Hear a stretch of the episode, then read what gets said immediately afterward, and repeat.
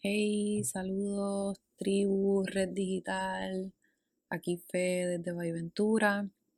Hoy queremos compartirle un audio poema que es parte de, de un microsegmento nombrado, que hemos nombrado Frute de Raíz de nuestra producción Coenraizando. Hoy nuestro Frute de Raíz nos lleva a reflexionar sobre el duelo y la pérdida por el proceso humano que, este sistema capitalista, este sistema económico no reconoce ni nombra. Y que solo nosotros podemos rescatarle juntos, en comunidad,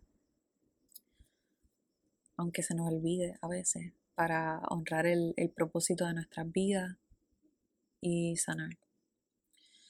Estas reflexiones eh, responden a lo que en nuestro día a día y en colectivo estamos viviendo este año 2020, anterior a este año y también más allá de, lo que estamos viviendo ahora mismo. Es un audio poema, como, como dije. Eh, también es parte de, surgió, ¿verdad? De, de nuestros encuentros de Vamos a Respirar y quisimos compartirlo eh, como, como una, digamos, como un bálsamo, como, ¿verdad? Como una, una reflexión eh, con mucho amor.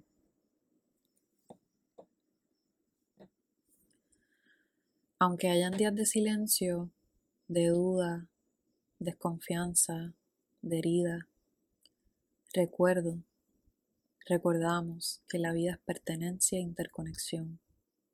Y por eso, aunque a veces no encuentre, no encontremos el lenguaje, para las despedidas les haré, les haremos espacio y tiempo para reconocerme, para reconocernos y sanar. Me necesito. Ella te necesita te necesito. Nos necesitamos tribu. ¿Y qué es eso? ¿Cómo se siente? El calor de los nuestros, la mar, el guardián que nutre y necesita ser nutrida en ti, en mí, en nosotros. Escucha, compañía, reciprocidad conspiración.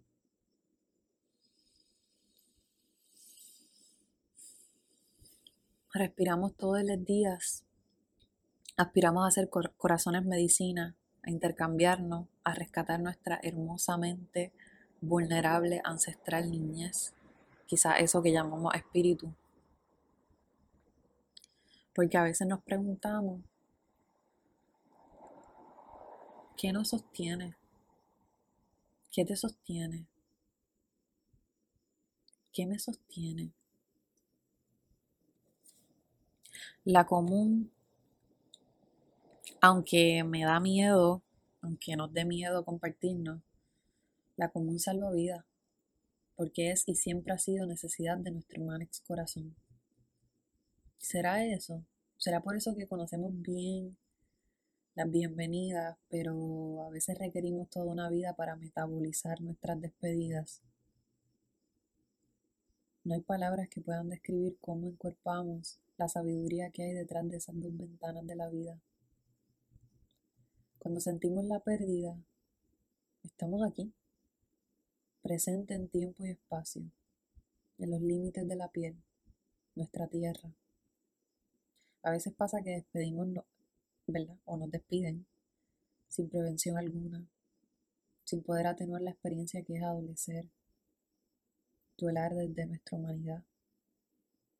La verdad es que nuestra vulnerabilidad y cuido responde a la experiencia de vivir las pérdidas siendo cuerpos espiritualmente interconectivos. Sé que nuestro dolor no es y nunca será un problema es la memoria de la energía que nos conecta. Y cuando digo que no es un problema, que sentirlo no es un problema. La falta de espacio para acoger nuestro dolor en nuestra actual cultura de producción, consumo es lo que nos violenta. No somos una cultura que nos damos el espacio para mirarnos desde nuestro sacrificio, desde lo que nos pesa en el alma, para celebrar el coincidir de nuestros tránsitos, para bañar y cantarle a nuestros muertos. Nos adoctrinamos a producir y consumir, evadir, distraer, patologizar, adormecer el dolor. Y ahí estoy yo y estamos muchas.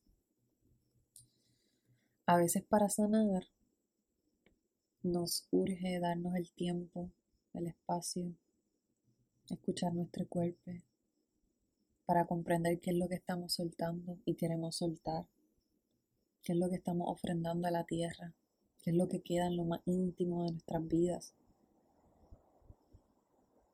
No es solo duelo personal lo que estamos viviendo, estamos viviendo un duelo colectivo por un sistema de salud más humano, por la autonomía y el consentimiento de nuestros cuerpos y nuestros procesos de bienvenida y despedidas, por nuestra diáspora, nuestra gente, nuestra tierra, nuestra resistencia en tierra compartida y como organismo colectivo.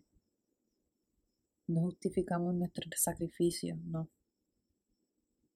Repito, no justificamos nuestro sacrificio, sino que reconocemos es memoria viva de nuestra pertenencia.